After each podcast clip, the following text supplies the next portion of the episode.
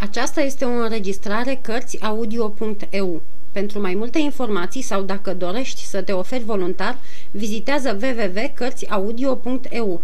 Toate înregistrările Cărțiaudio.eu sunt de domeniu public. Capitolul 26. Israel Hands Vântul, care asculta parcă de dorința noastră, bătea acum de la vest. Puteam deci să ajungem cu atât mai lesne de la colțul de nord-est al insulei la gura canalului de la nord – numai că, neputând ancora și neîndrăznind să tragem vasul pe uscat până ce fluxul nu va fi împins apele la țărm, trebuia să stăm și să așteptăm. Șalupierul mă învăță cum să fac ca să imobilizez goeleta. După destul de multe încercări, am izbutit și ne așezarăm tăcuți să mai mâncăm odată. Capitane, spuse el într-un sfârșit, cu același zâmbet neliniștitor, uite-l colea pe vechiul meu camarad O'Brien. Ce-ar fi să-i faci vânt peste bord? De obicei nu prea fac nazul și nici nu simt vreo mustrare că i-am făcut de petrecanie. Găsesc însă că nu-i deloc o podoabă pentru puncte. Ei, ce zici? Nu-s destul de voinic pentru treaba asta, i-am spus eu, și nici nu-mi place. În ce mă privește, n-are decât să stea acolo. Norocoasă corabie hispaniola asta, Jim, urmă el clipind din ochi. O groază de oameni în putere au pierit pe hispaniola asta, o mulțime de bieți marinari s-au prăpădit de când ne-am îmbarcat la Bristol. De când mă știu, n-am văzut noroc mai de ochiat să mă crezi. Ia ca o Brian ăsta, e mor și el? Este. Eu, vezi tu, n-am umblat la școală, dar tu ești un băiat care știi să scrii și să citești.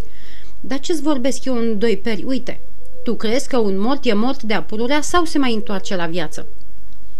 Poți ucide trupul, domnule Hans, dar duhul nu. Asta trebuie să o știi dumneata, am răspuns. O'Brien e acum în altă lume și poate ne privește. Văleu, exclamă el. Hm, asta e rău. Va să zică, dacă omori pe cineva, înseamnă că îți pierzi vremea. Oricum, duhurile alea, cum le zici, nu-s cine știe ce după câte am văzut. Mi-aș încerca norocul cu duhurile, Jim. Și acum, fiindcă mi-ai vorbit deschis, te-aș ruga să te dai jos în cabină și să-mi aduci o... Ei, o... Fimiar, capul al dracului. Nici nu mai știu cum să-i zic. O sticlă de vin, Jim, că rachiul ăsta e prea tare pentru mine. Bălbâiala șalupierului mi s-a părut ciudată, iar când pri- cât privește dorința lui de a-i aduce vin în loc de rachiu, n-am crezut o boabă. Totul nu era decât un tertip. Voia să mă facă să părăsesc puntea, era limpede, dar în ce scop greu de ghicit. Ochii lui îmi ocoleau privirea. Rătăceau ba aici, ba acolo, ba pe sus, ba în jos, când aruncând o privire văzduhului, când o căutătură fugară leșului lui O'Brien. Tot timpul n-a încetat să zâmbească și să scoată limba afară, în chip așa de vinovat și așa de încurcat, încât și un copil ar fi putut vedea că umblă cu vreo înșelăciune. Dar n-am zăbovit cu răspunsul, căci nu voiam să pierd avantajul ce-l aveam asupra lui. Față de o nătăfleață ca ăsta, nu mi-era greu să-mi tăinuiesc bănuielile până la capăt. Vrei vin?" l-am întrebat. Foarte bine, e mai cu minte așa. Și de care dorești, alb sau roșu?" De, socot că-i tot una pentru mine, îmi răspunse el. Dacă-i tare și mult, crezi că îmi pasă altceva? Mă rog, am să-ți aduc vin de porto, domnule Hens, dar o să trebuiască să-l caut. Zicând acestea, am coborât în fugă treptele dunetei, tropăind tare, apoi, descălțându-mă, am străbătut repede gangul de trecere și, urcând prin celălalt capăt scara de la tambuchiul cabinei, am scos capul prin deschizătura de acolo. Știam că nu se aștepta să mă vadă pe acolo, totuși am fost cât se poate de prevăzător și m-am încredințat curând că toate bănuielile mele se dovedeau îndreptățite. Se întoarse pe burtă, în patru labe, și cu toate că piciorul îl durea rău când se mișca, îl auzeam înnăbușindu-și gemetele, izbuti totuși să se târască destul de iute pe punte. Nu i-a trebuit un minut ca să ajungă la șghebulețul de scurgere de la babord, unde, dintr-un colac de frânghii, scoase un cuțit lung, sau mai bine zis un jungher mai scurt, mânjit de sânge până la părăsele. Îl privi o clipă, țuguindu-și cu încordare buza de jos, îi cercă vârful în palmă, după care, ascunzându-l repede sub haină, la piept, se târâ la locul de lângă bastinaj. Parcă-mi trebuia mai mult. Care va să zică, Israel se putea mișca. Avea și armă acum. Și dacă și-a dat o steneala ca să scape o clipă de mine, era limpede că îmi pusese gând rău. Și după aceea ce va face? Fie că va încerca să o ia târâși grăpiși prin canalul de la nord, spre tabăra din Mlaștină, fie că va trage o salvă cu Tom cel Lung, în nădejdea că primul lucru pe care îl vor face ai lui va fi să-i vie în ajutor. Asta e tot ce puteam întrevedea. Rămânea un singur lucru de care nu mă puteam îndoi. Amândoi aveam același interes față de soarta goeletei. Și unul și altul doream ca vasul să eșueze frumos pe uscat, într-un loc adăpostit, astfel ca la timpul potrivit să-l putem pune din nou pe apă, cu minimum de caznă și risc. Deci, până atunci, eram îndreptățit să cred că viața are să-mi fie cruțată. Sucind și învârtind socotelile astea în minte, nu însemna că stăteam pe tânjală. Tiptil, am coborât iarăși în cabină, m-am încălțat, am luat o sticlă de vin la întâmplare și cu ea drept scuză am reapărut pe punte.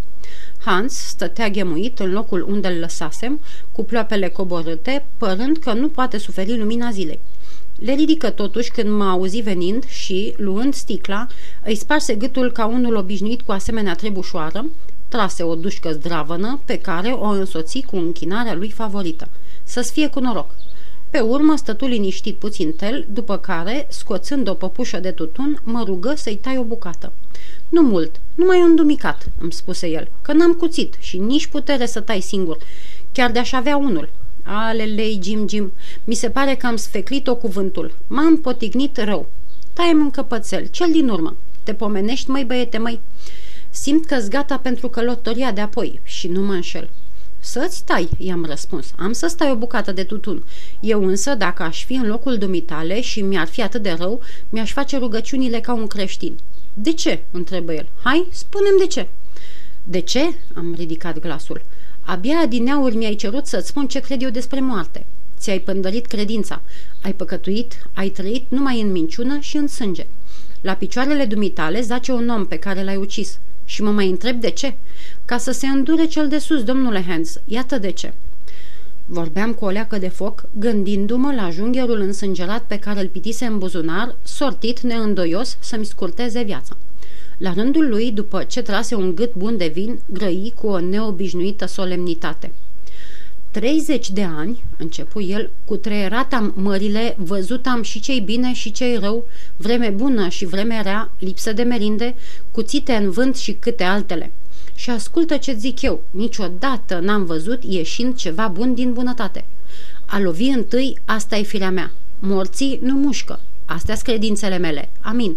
Și cu asta basta. Și acum ia aminte la ce-ți spun, adăugă el schimbându-și brusc tonul. Destul cu prostiile. Fluxul e tocmai bun acum. Îndeplinește în tocmai ordinele mele, capitane Hawkins. Ridicăm pânzele și gata, am isprăvit. Socotind bine, nu mai aveam de mers decât vreo două mile.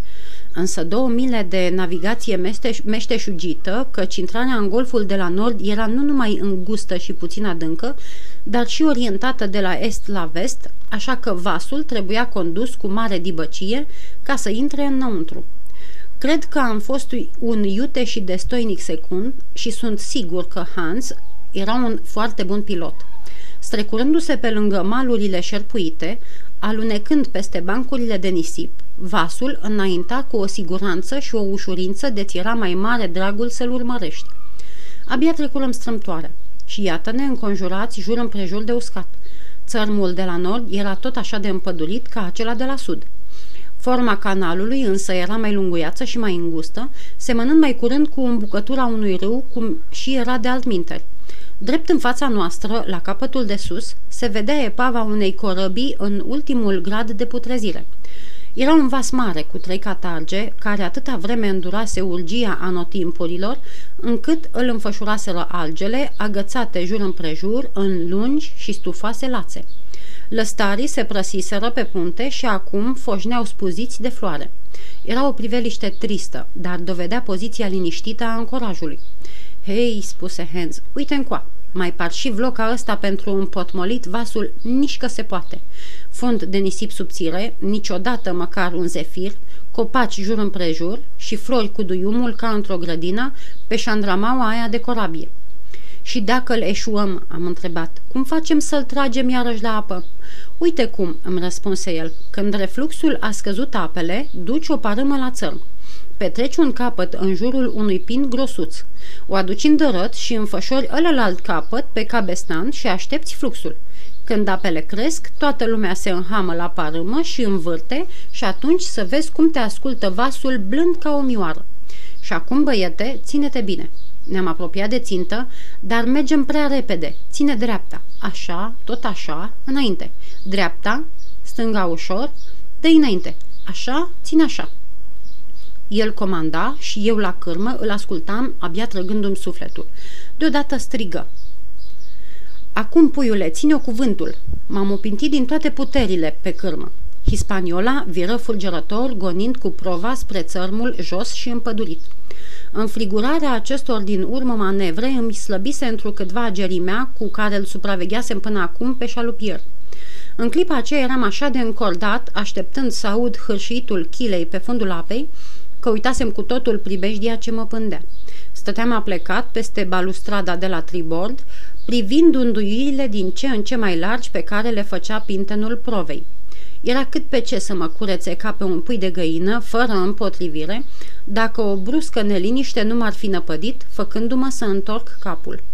Poate auzisem o scârțitură sau văzusem cu coada ochiului o umbră mișcându-se. Poate ceva instinctiv, ca la pisică, mă alarmase. Fapt e că, întorcându-mă, l-am văzut pe Hans la o palmă de loc, venind spre mine cu jungherul în mâna dreaptă. Amândoi deodată am scos un strigăt când ochii noștri s-au întâlnit, dar pe când al meu era un țipăt de groază, al lui era un muget de furie ca al unui bivol care se năpustește. În aceeași clipă se repezi spre mine, dar și eu făcui o săritură în lături. Sărind, îmi scăpă cârma din mână și ea se întoarse cu putere spre babord. Această întâmplare, cred, mi-a salvat viața, căci coada cârmei îl izbi pe Hans în piept, pironindu-l locului năucit. Înainte de a-și veni în fire, eu o și zbughisem din ungherul în care mă încolțise, având toată puntea înaintea mea pentru fugă. M-am oprit lângă catargul mare, am scos un pistol din buzunar, am ochit liniștit, deși Hans, care se întorsese, venea din nou drept spre mine și am apăsat pe trăgaci. Cocoșul clămpănii, dar de flacără și pognet, nici pomeneală. Apa mării muiase pulberea. Vai cât mi-am blestemat nesocotința! De ce n-am avut grijă de singurele mele arme, primenind din timp iasca și încărcându-le din nou? N-aș fi ajuns cum ajunsesem acum, ca o oaie fugărită de măcelar. Așa rănit, era uimitor cu câtă repeziciune se mișca ticălosul, cu chica căruntă revărsată pe frunte și fața, mai roșie de goană și de furie decât o flamură roșie. Nu mai aveam timp și nici dorința să încerc celălalt pistol, mai ales că eram sigur că e deopotrivă de nefolositor. Un lucru vedeam limpede. Nu trebuia să bată în retragere pur și simplu în fața lui, căci riscam să fiu încolțit la pupa. Și odată înhățat, cu nouă sau zece degete de jungher înfipte în trupul meu, din jungherul lui pătat de sânge, se cheamă că voi trăi ultimul meu eveniment în partea această laltă a veșniciei. Mi-am apropiat palmele pe catargul mare, care era destul de gros, și am așteptat, cu toți nervii încordați la culme. Când văzut că eram gata să mă arunc într-o parte și să-i scap din mână, se opri și el. Apoi, o clipă sau două se irosiră în încercări viclene din partea lui și în salturi corespunzătoare dintre mea. Era un joc cu care mă desfătam adeseori acasă printre stâncile muntelui negru, dar niciodată cu inima bătându-mi așa de sălbatic ca acum. La urma urmei, harța asta nu era decât o joacă de copii, în care știam că sunt mai meșter decât un marinar bătrâior cu piciorul rănit. Așa se face că aveam atâta curaj încât în vreme ce mă zbenguiam cu inamicul, puteam chipzui la felul cum se va isprăvi toată afacerea asta. Știam că pot să o întârzi multă vreme, dar nu știam dacă până la urmă aveam vreo nădejde de scăpare. Așa stăteau lucrurile când Hispaniola, dând pe neașteptate de fund, se clătină, hârșii o clipă pe nisip și apoi, ca și când ar fi fost îmbrâncită, se aplecă la babord așa de tare că puntea făcea un unghi de 45 de grade. Un puhoi de apă năvăli prin șghebulețele de scurgere, făcând baltă în golul dintre punte și peretele bordului. Cât ai clipi, amândoi am fost târâți și ne-am rostogolit aproape împreună în șgheaburile de scurgere.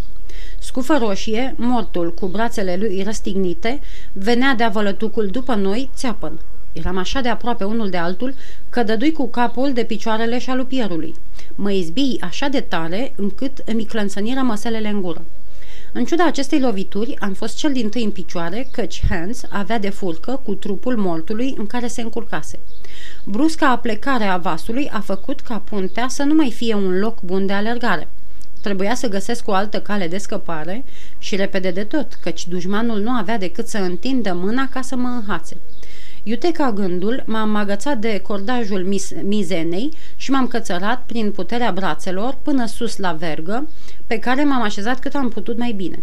Abia atunci am putut să-mi trag sufletul. Repeziciunea m-a salvat. Jungherul lovi la o palmă sub mine pe când mă urcam. Israel Hans rămase năuc, cu gura deschisă și fața ridicată spre mine, ca o reușită statuie a uluirii și dezamăgirii.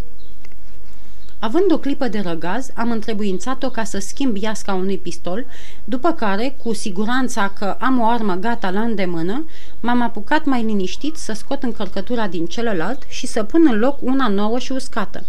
Hans, picat parcă din lună, se uita la noua, noua mea îndeletnicire. Început să-și dea seama că zarurile se întorseseră împotriva lui.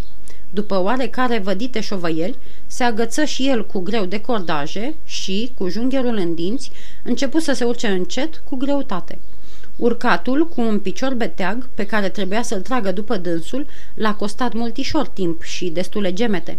Îmi sprăvisem liniștit pregătirile, înainte ca el să fi făcut măcar a treia parte din drum. Ținând un pistol în fiecare mână, i-am spus Un pas dacă mai faci, domnule Hans, îți zbor creierii. Morții nu mușcă, știi doar, am adăugat cu un chicotit.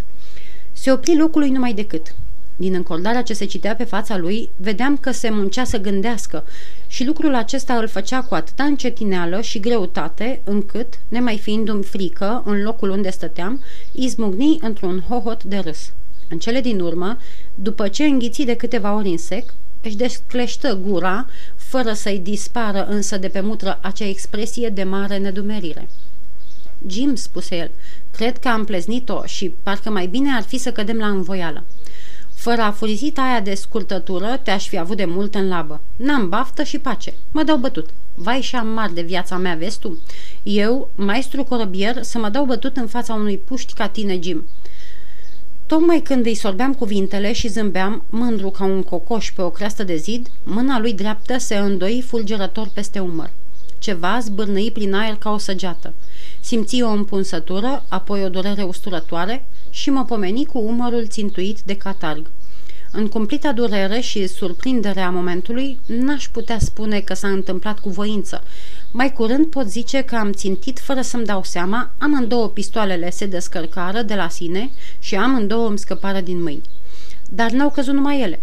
Cu un strigăt înnăbușit, șalupierul dădu drumul cordajului și căzu în apă cu capul înainte.